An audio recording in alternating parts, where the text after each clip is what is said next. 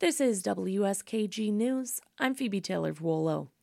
New York State has begun the application process for licenses to run retail cannabis stores, nearly one and a half years after the drug became legal for adult recreational purposes. As Karen DeWitt reports, New York has a different approach than other states that have legalized marijuana. It's emphasizing social and economic equity. The first round of 100 or so licenses will be reserved for those who were harmed by the decades of marijuana prohibition. Applicants or one of their close family members must have a cannabis related conviction in order to qualify.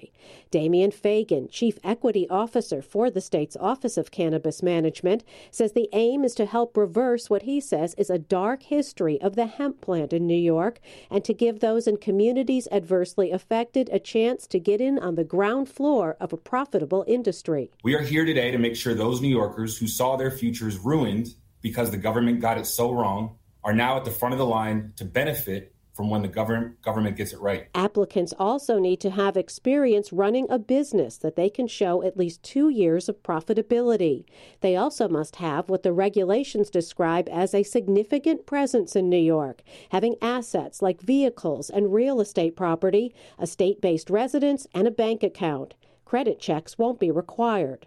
OCM Executive Director Chris Alexander says financial help will also be provided to those who are granted the licenses, including helping them lease or purchase storefronts in competitive locations and helping create a desirable retail space. We're supporting our entrepreneurs with capital, with real estate, and with a real opportunity to build a brand, build a customer base, and really get their businesses off the ground in the right way. The money comes from a $200 million equity fund included in the 2021 legislation that legalized adult recreational use of cannabis.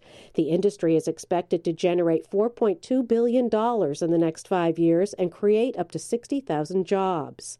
The state has already distributed licenses to 52 farmers to grow hemp for retail use.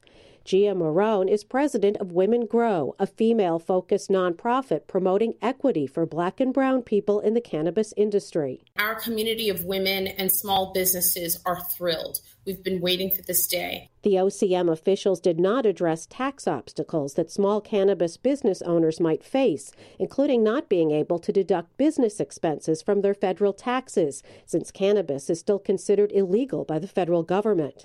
The licenses will be distributed regionally in areas defined by the state's Empire State Development Corporation as part of their economic development programs.